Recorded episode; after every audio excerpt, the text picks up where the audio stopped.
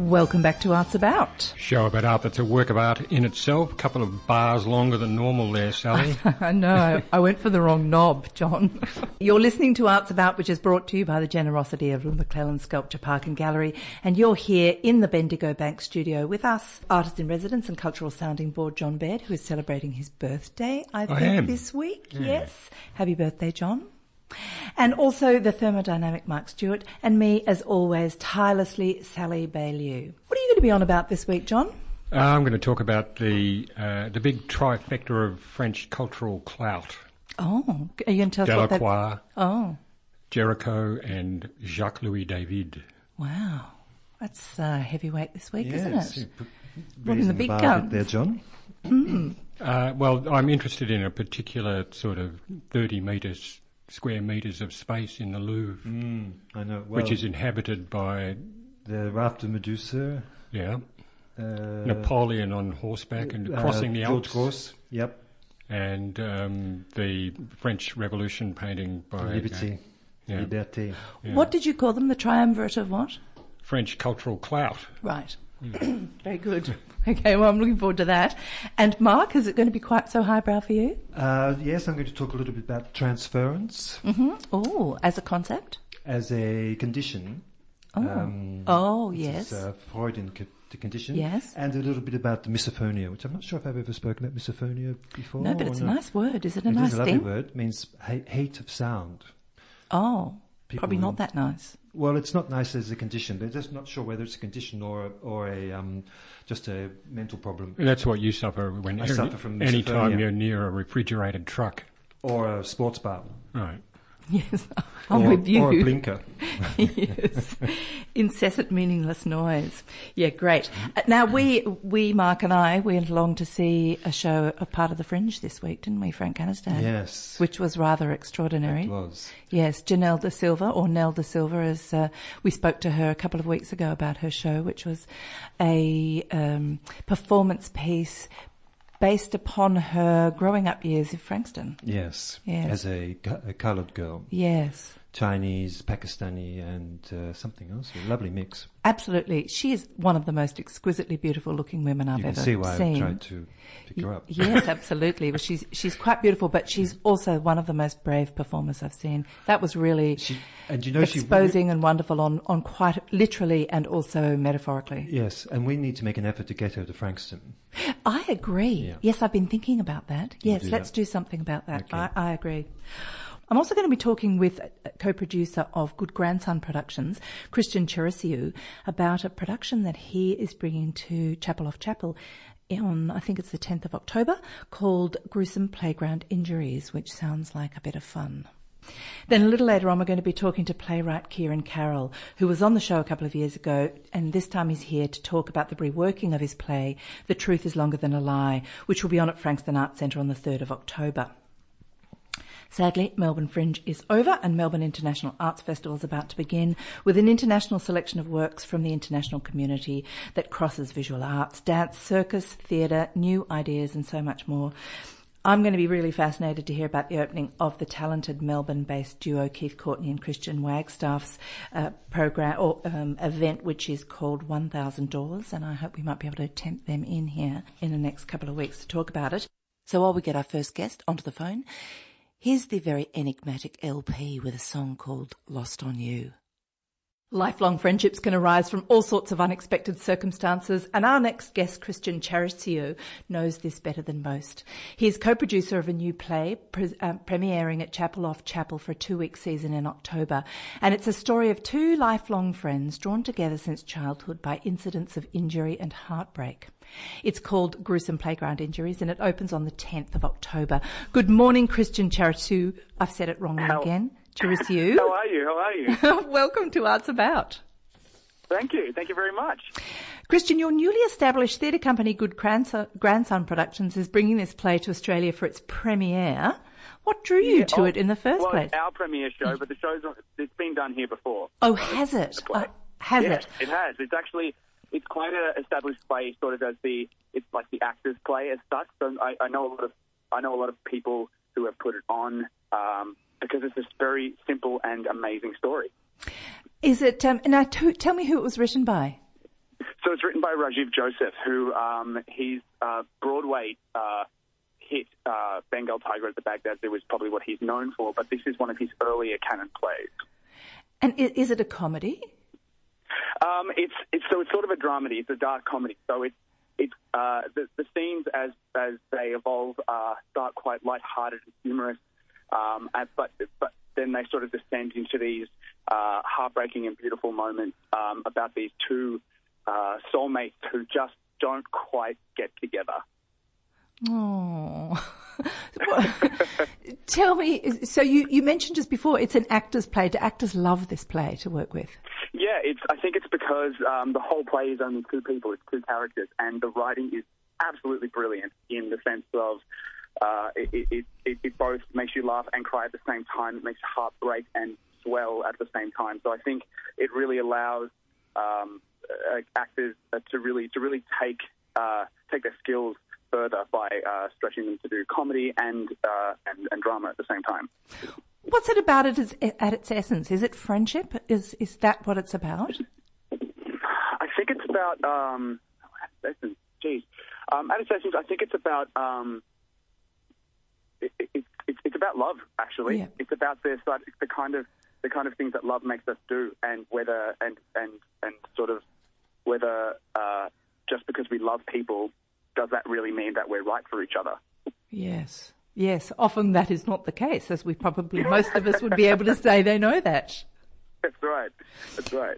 So, uh, how did you come across it? Did you see it produced somewhere in America and decide No, that? well, so I, I've, I've, I, I had a, some, I've seen scenes done in acting classes and stuff like that over the years. But uh, last year I was working with my, I went to LA for a couple of months, and I worked with my acting coach Lisa Robertson in her studio uh, in Los Angeles, and she gifted me one of the scenes to do in her class, and um, I fell in love with it, uh, and I sort of had to. I had to do it. That's what I, I, I, really loved the character of Doug that I play. Um, and so from there, I started my production company, Good Grandson Productions, and I wanted this to be up my premiere show and uh, found Caitlin, and, and the rest sort of just came together, really. Caitlin Petrarca, she's your co-producer. yes, she is. Um, and is she part of permanently uh, Good Grandson Productions? No, she's um, well. I, I at the moment I'm currently just Good Grandson Productions, but Caitlin um, uh, runs uh, uh, her own independent company um, just under her own name, and she is a fantastic co-producer. Um, and we just sort of met through um, some mutual friends. I got in touch with her, and I said I'm, I'm I need somebody to come on board and and and and uh, be able to help out with the producing duties. And she she was like, I'm game, and I said, You're great. I like you, so we brought her on board. Wonderful. uh, and are you the good grandson? Is that where, where, where does that I name am come? the good grandson indeed. Yeah, I um that name actually came about. I was helping my um grandmother out one day, and every single store I went to, uh, everyone said, "Oh, you're a good grandson. You're a good grandson." And I went, "You know what? That Yeah. would be a great name for a production company." And that's just where that story lies. That is fantastic. so, so tell us about the cast. Are you in this production? Yes, so uh, the cast includes myself um, playing the role of Doug, and, and the other character, Kayleen, is played by a wonderful actress by the name of Laura McIntosh. Um, yeah, and so it's just a two-hander, um, and our director, Jess, Jessica Dick, is uh, an Australian director, but she's based in London, and she works from London to New York, back to Australia, and we've she's she's graciously flown down and, and joined us to, to make this show absolutely amazing, and um, yeah. Fabulous. Now, it was presumably it was written in America. Sorry? Presumably it was written in America. So Rajiv Joseph is uh, uh, an American um, with, uh, I believe, uh, an Indian background. Oh, don't hold me to that. But No, way, it does sound like um, it. He, yeah. So he, it's, he's, it's, it's an American play. And so have Um, have you said it in America or is it have you said it in Australia? No, so we, we, we were having this discussion. Jess and I were talking about whether we could get away with putting it into Australia because I'm also about uh, my production company's um, part of the ethos is that we want to create new works as well. And so we, we were thinking if we could recontextualize it into Australia, but there's just too many uh, American isms that are crucial to the story. Like, you know, that he plays hockey and they talk about Girl Scout cookies and things like that. And to translate it would have lost Yeah. just that little bit of um, that little bit of effect and impact that the America setting in America uh, has on the play. Is it a long play? No, no. So uh, it's only going to be one act, and we're probably we're looking at it running at about 75 minutes in total, one act, mm-hmm. um, and it's going to we're yeah, and that's so it's not really long. People can enjoy their night in Prahran afterwards or before. Yeah, well, there's plenty to do and eat at, at around there. It's a rather wonderfully situated theatre, isn't it? How did you get involved with uh, with them at Chapel off Chapel? Um, I was so uh, like usually to put on a play uh, in a in any year, you have to get in get into uh, venues about the year before. Yes. Uh, so I only got in touch with Chapel off Chapel at the start of the year, and I, I sent them an email with an inquiry about the loft space.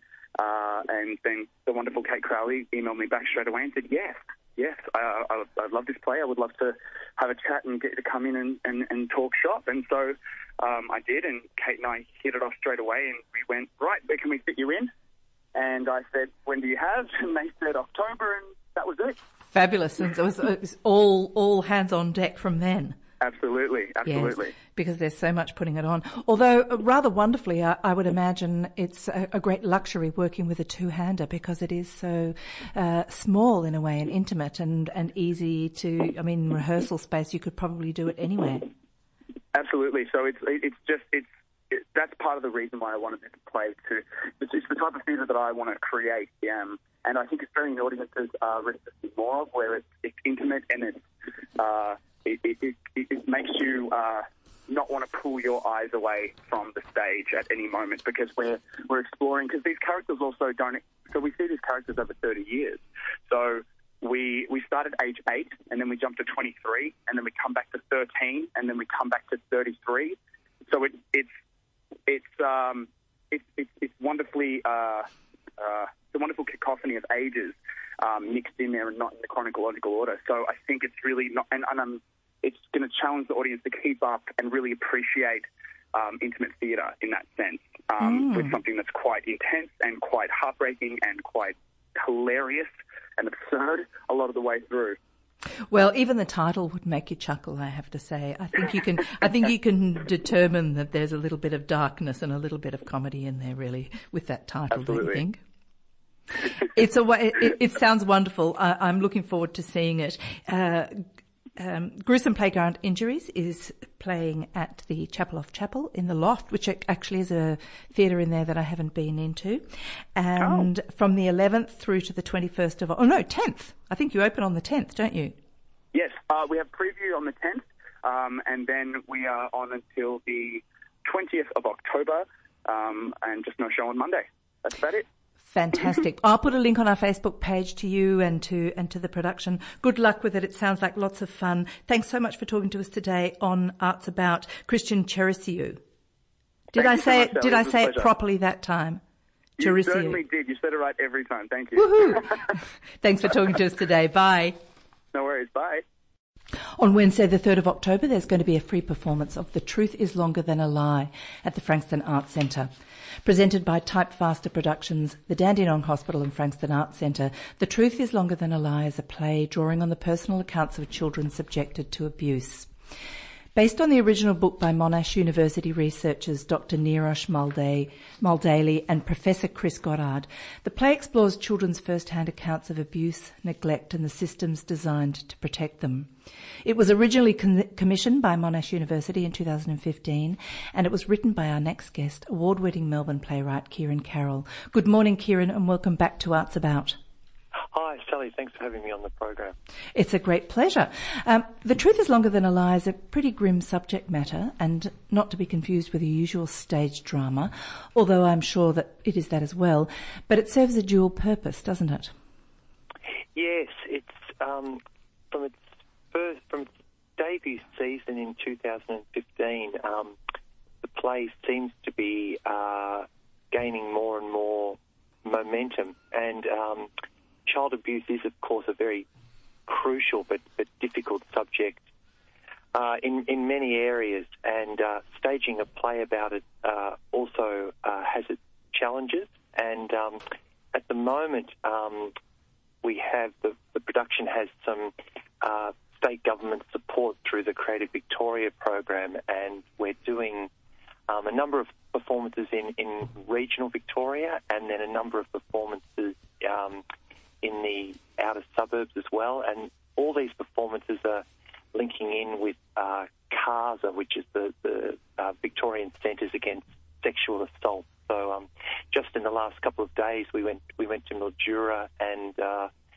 Swan Hill, and the, the play is being presented um, each time with a, a, community forum straight afterwards, and so it's it's a really good um, introduction for people who want to know more about these these subjects uh, in their community, and it's also a way of um, developing in new policies and strategies for dealing with uh, these these problems, you know, throughout different communities. So I've read it was originally commissioned uh, by Monash University um, after a book that was written by some of its professors. Yeah. Why was it commissioned? I mean, what what is the what what did they see that this work could become? And yes, how? well, I think it was it was originally commissioned by Monash University, the, the Frankston campus. Um, through uh, Dr. Leon Piterman. Um, and I think the, the first um, thing that he was looking at was some of the very high statistics for uh, child abuse and, and family violence uh, around the Frankston area. And I think the um, Dr. Moodley um, had, had been at Monash and had done a lot of work in areas like Frankston and, and, and Dandenong. And uh, I think the idea originally was for me to write this play that could then travel out into community spaces and um, extend the conversations that are already happening and also try to help people uh, who have been in difficulties with these problems. So it, it's it's a it's a bonding experience often um, for, for the for the audience, and um, it's also a way for people who might be experiencing this or, or know people that are experiencing this to come into a safe environment to, to see a play about it. There's always um, counsellors and advisors on hand uh, to, help that they can contact straight away. So it's a, it's by coming to the performances, it's also a, a, a port of call. Mm, it's almost in a way, I, I, suspect, drawing out those that need help too. Yes, uh, one of the things that was happening um, in Mildura and Swan Hill over the last couple of days was that a, uh, that a couple of um, people that work in uh, education and, and, and, with youth were, were, saying to me, "Oh, this would be a really good play to actually bring into Year 11 and 12 classroom." Um, and that's something that I, I, actually haven't done yet. But um, he, he was saying that by the depiction of the, the, the two main actors who, who, are playing teenagers and uh, abused children, that um, there is that possibility and hope that, that those kids seeing that play would then go and tell somebody what might be happening to them. Mm. So it's been received very well because uh, I know in 2015 it, uh, you, you premiere. Well, 2016, I think I spoke to you last yes. on on uh, Arts About about it when it was at Frankston Arts Centre. So in that time, that we, it used to be a 90 minute nine hander, and you, yeah, that, you have right. made it so, more yes, portable, haven't you? Yes, that's right. So so what ha- happens is that was a, that was a 95 minute play uh, with, with, nine actors, and then um, logistically that was a little bit too cumbersome to tour. So what I did was via a playwright by the name of Alan Hopgood, actually, who's been a great supporter of the play. Alan Hopgood, um, well, amongst things way back where he wrote a he wrote a play called And the Big Men Fly, and he wrote Bellbird, that 70s TV oh, series. yes, I remember that. um, but in more recent times, he's done a whole series of what he what he calls health plays. Um, the most well known one would be The Carer that Bud Tingwell starred in. Mm-hmm. Um, oh, but yes. there's been a number that are about um, well grief or, or, or widowhood or Parkinson's disease. And these plays are generally 50 or 60 minutes. They're, they're very easy to set up and they can be kind of set up in, you know, community spaces or halls but they don't require um, large theatres and, and, and uh, high technical aspects. So, so what I did was, with The Truth is Longer Than a Lie, I, I followed that model and I wrote a 50 minute version and, and the messages and the narratives and, and the processes for the main characters are, are the same, but it's yes, it's, it's a condensed version, and it's um, it can it can set up quickly and it can move into you know hospital spaces and and probably rooms. therefore Yeah. be a lot more affordable to smaller groups. Yes, uh, that that was one of the other reasons too, and it, it, uh, it it's five it's five actors this time, so it's uh, yes, just logistically it's uh, it's a little bit easier. So it's going into Frankston Arts Centre on the 3rd of October. In the afternoon, I think it's a 1pm performance. It is. Uh, that's a that's a free event, isn't it?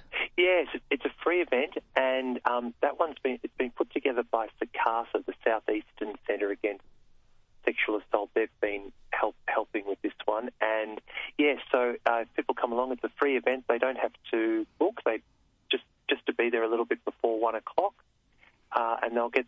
Uh, the 50 minute play, and then there'll be a community forum afterwards. And, and g- generally, the, the forums have been have been really good. They go for about half an hour, and often there'll be um, child protection officers or um, social workers, or uh, the last couple have had somebody from uh, the Victoria Police, and uh, they've, they've been a really you know valuable addition to the play. Extraordinary, because I'm uh, I can only imagine that there would be there may be some amazing scenes afterwards. Yes, and each each play does always have someone uh, on hand who, who gets um, noted at the beginning and saying if you do find any of this material confronting or distressing, um, that there's there's help help on hand. So yes, it's it's it's it's very kind of well, well managed in that regard. Well, there are two things that people might be interested in here. One is, of course, that they might be able to go along on uh, on Wednesday, the October the third, to see this play. But also, people might be interested to find out how and where they can put this on. Kieran, how can they do that? Yes, so look, they could they could give me a call uh, on 0429 235 751. 0429 235 uh, 751. Or if they just look up my website, which is uh, www.kieran, K-I-E-R-A-N, Carroll, C-A-R-R-O-L-L, www.kierancarroll.com. They can contact me there. And uh, yes, um, the the wider that it goes, uh, the better things will be, I think. And um, I'm in I'm in conversation at the moment with the New South Wales Ministry of Health to take it through New South Wales next year for, for 20 performances going out to regional and remote communities. Um, and that would be that that would be sort of the next part of the journey too to try to, to move it to other parts of Australia. Well, it's a terrible situation that something like this is needed so much, but it's a wonderful thing that you've got this going. Uh, I will, of course, put links on our Facebook page uh, to you and also to the event. Thank you so much for talking to us today, Kieran Carroll. It's uh, wonderful. Thanks, Sally. Thanks Great. for your support. It's been great. Thank you. Terrific. Bye. Okay, how about this? This is Harry Dean Stanton, and everybody's talking at me. And now it's time for John On. And uh, what a pleasure it was to have it been time for Harry Dean Stanton. Isn't he lovely? Yeah, I loved that. It was good. Uh, I was in the, uh, went into the Louvre, Mark, and uh, as I was fond of doing, to have a look at uh, the three paintings that we talked about earlier. And uh, before I went in there this time, I had a bit of a read up on the raft of the Medusa and this backstory. And it's an amazing story. The Medusa was a ship that was wrecked off the coast of Africa, quite a long way off the coast of Africa. And uh, the aristocrat, aristocrat um, captain of the ship and his cohorts, uh, they got into the boats and they just they hung around while the survivors, a hundred plus survivors of the wreck, uh, built a raft out of what was left of the ship, and uh, they then attached ropes to it and they said, all right, well, we'll tow you to Africa. And when they figured out that that was actually going to be quite hard work, um, they cut the ropes and left them there saying, we'll be back, you know, we'll go and find someone to come back and get you. Uh, and, but more or less abandoned them. Uh, it was 13 days, not that long as it turns out, until someone did in fact go back and find them. And out of the 100 original um, raft occupants. There were 15 people left, In 13 days. Yeah. Yeah. and uh, the 15 that were left had eaten quite a number of the uh, the, the previous occupiers, and um, and I thought to myself, 13 days, man, you know, they they offer advice on the internet for fasting for 10 days. For, your, for your health, you know. So I don't maybe they p- hopped into the cannibalism a little early. Well, no, they didn't eat them all, John. A lot of them were No, bad, they ate some of They them. ate some of them even after 13 days. I think I would, uh, I'd need a hell of a lot more. Although the only thing I, I think can they only imagine ate is, the black ones. I'll bet they were pretty emaciated to begin with. So they Uh, yeah. probably were not in such good shape. Normally when we do fasting, most Well, of us have got a that's few pounds yeah. to lose. Yeah. Uh, anyway, I I read all that with horror. I also read that um, uh, Géricault, uh, who made this painting, the painting, by the way, Sally, is about five metres high and uh, eight metres long. It's a huge painting. I'm absolutely sure, of course, I've seen it, but Yeah, I'm, I'm trying have, to, uh, trying to He painted it when he was 25 years old, uh, and he um, filled his studio with body bits that he got from the local prison from uh, execution uh, people. So he had arms and legs and heads and stuff all sitting around the. Oh, can you imagine the gruesomeness and the smell? He wanted to get in the mood. Um, uh, but he made this terrific painting, and it is like it, it, without a doubt, one of the most important paintings on the surface of the planet. You know, it's an incredible picture. Uh, but if you sit there and look at it in the Louvre, it's very hard not to feel Napoleon Bonaparte looking in, at you in the back of your head because he's right behind you, uh, painted by uh, Jacques Louis David, and it's Napoleon crossing the Alps, and he's on a rearing piebald stallion. He's got a cape flying out behind him. He's utterly and completely in control of the world. And that is also a fantastic painting, huge as well, very big painting. Uh, and just down, a few paintings down, is the um, painting of Delacroix's Liberté. yeah, which is the painting of the French Revolution, the success of the French Revolution as they saw it. Uh, in the front is the woman holding the flag with the rather large bare breasts. it's very well known from Oh, Les yes. Miserables, Yeah. uh, but there's a figure in that painting with arms in the air and a lot of white paint behind him. He sort of stands out, and he's lifted directly from Goya's painting uh, of the executions in the streets of Madrid. Oh, yes, I know. Yes. Um, and just a knockout of a picture. And the fact that the three of them, uh, they're within a 25 square metre area of the Louvre, is it, just stunned me. I couldn't believe that these pictures were all there. These aren't paintings that are going to come out and visit Tony at, No. I shouldn't you know. imagine. No, that's their, as you say, it's their cultural clout. They're not going to let that out. And so you have to go there to look at them, but it is well worth doing it. It is just mind blowing thing. Do you? What would be the uh, the time frame that those three paintings were painted? They were all made around the same time. Yes. Um, Géricault was the youngest of them. He was 25 when he made the Raft of the Medusa. Um. Delacroix would have been in his 30s or so, Yeah. and uh, Jacques Louis David would have been in his 50s, almost 60s. And do, uh, would they have been privately commissioned? No. Uh, no, No. I don't think so. Uh, no. publicly, they would have thing, been. Yes. yeah. They were they were made. Well, actually, they would have been made for the salon, Mm-hmm. uh, and then found a home afterwards. Yeah. So not commissioned, but made in order to enter. I mean, they knew where they were going. Right. Yeah.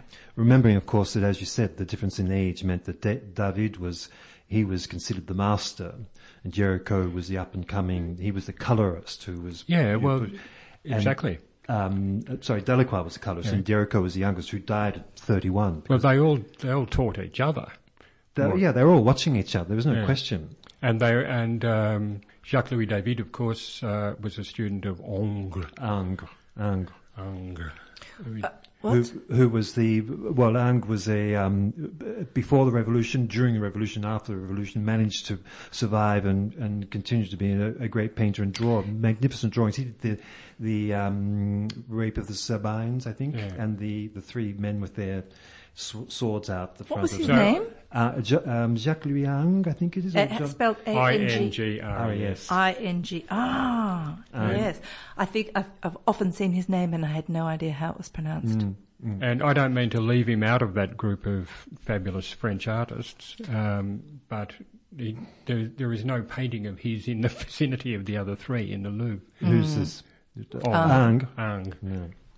Well, if you go down the end of that hall, then you come across um, a mass of uh, Chinese people trying to get a glimpse of the Mona Lisa. Yeah, and they were all completely different men. Géricault was an unhappy man. No, he wasn't. Well, he No. died unhappy, He and, he- and in fact, he died saying that the only true thing is suffering, and that all pleasures and imagination, uh, no, all pleasures are imagined. Yes, well, that's something we've heard said by many uh, uh, painters and p- poets, including one we both knew very well. But um, the Ang was, uh, sorry, Géricault was a he was a wealthy man. He was um, a, speed man- maniac, as in horses, loved horses, and he'd hurt himself and and continued to get on the horses and was Yeah. riding and and died. Didn't care really. And um, Delacroix discovered Morocco, and that whole thing about the uh, the French gentleman in Morocco with the turban and the smoking jacket, and that's pretty well Delacroix. that's who he, that's who he was. Yeah. He was that guy. I had a great Jacques friend Louis who was that guy. Yeah, Yeah. When I lived in doing London. doing a Delacroix. Yeah, yes. He used to spend an awful lot of time in uh, wearing a turban in, in Tangiers. I remember going to Fez. a wedding in Melbourne. I was wearing a pair of big baggy black pants and a big leather belt and a puffy white shirt and I had a goatee beard and a voice from the wedding rang out, Christ, John, you look like you've walked out of a Delacroix painting.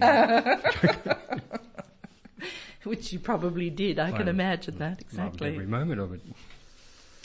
Now, So th- thank you, John. that was Fabulous. lovely. Yes, a bit of going back to the Louvre. Yeah. Um, so, something a little more um, literary. Transference Yeah, I'm interested. is our German Übertragung. Uh, uh, probably someone's going to. How's your German, Mark? Not very good, obviously, John. Not as good as my French. um, it's an idea which was basically created by uh, Freud to- to describe a theoretical phenomenon characterized by unconscious redirection of the feelings a person has about a second person to feelings the first person has about a third person. If you can get your brains Okay. around Well, that. we, we experimented with that in, in biology in I bet you uh, uh, at year twelve. In fact, I was I had a duckling that we Okay. practiced that we actually theorized about transference on, With a- on and the I ended up having this. Do- yes, it, it decided that we were its parents. Okay, well, that's lovely. Um, it usually concerns feelings from an important second person's relationship from childhood and is sometimes considered inappropriate. It is common for people to transfer feelings from their parents to their children, which is, we all know that, that one. That is cro- cross generational in, entanglements. Oh gosh. High I'm confused. yeah, well, no, look, don't get confused, John. Let me finish. High profile serial killers often transfer unresolved rage from previous love or hate objects onto surrogates or individuals resembling the original object of love or hate. Right. So, w- what I'm leading towards is really social media and how people jump on uh, an idea which perhaps is, has more to do with what their feelings are towards something than the thing itself. Okay, so when we when we hear or see something which we which triggers, you know, there's all, all these things being triggered lately. It's in relation more to what you feel about yourself than what you're actually listening to or hearing. Okay, In psychoanalytical terms. in radio terms too.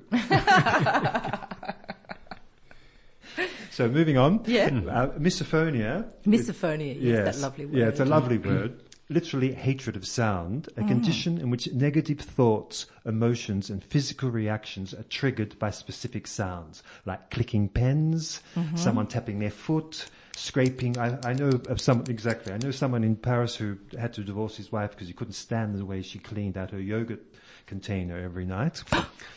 yes, could have just got a different yogurt container. Anyway, probably good. And blinkers, for example, the horrible thing. What, what, what would you give an example of something you hate the sound of? Oh, certain voices really, Hmm. really great for me. I, I think I can I Can't hear can't actually hear their words anymore. I, I can only focus on the irritating uh, tonality or or, Yes. or Yes. so it's the voice and not what they're saying. Yes, it's the voice. Yeah.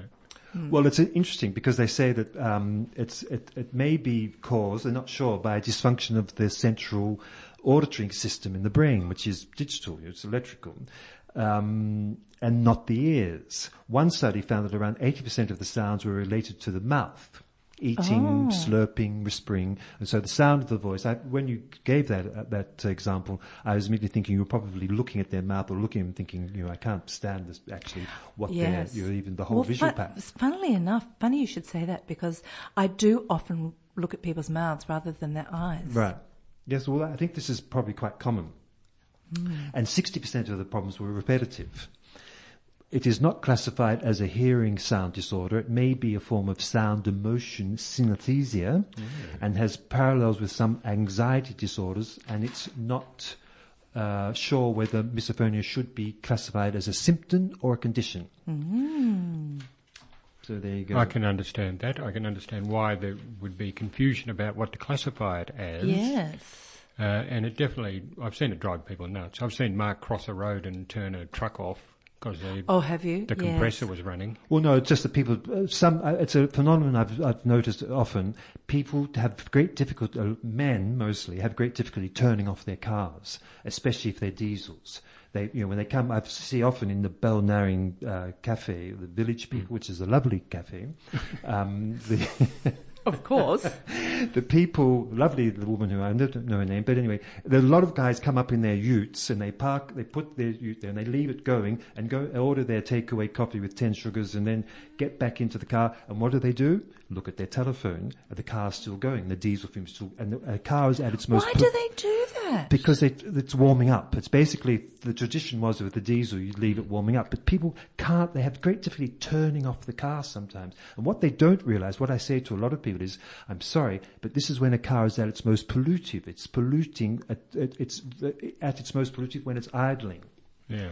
So anyway, that's just one of those. Well, we know misinformed now where to go and get a car in the morning if we want one. Well, look, all this is going to stop because they'll be electric soon. They won't be. you know, the car will stop by itself. You know, the stop start. They must turn off their stop start mechanisms.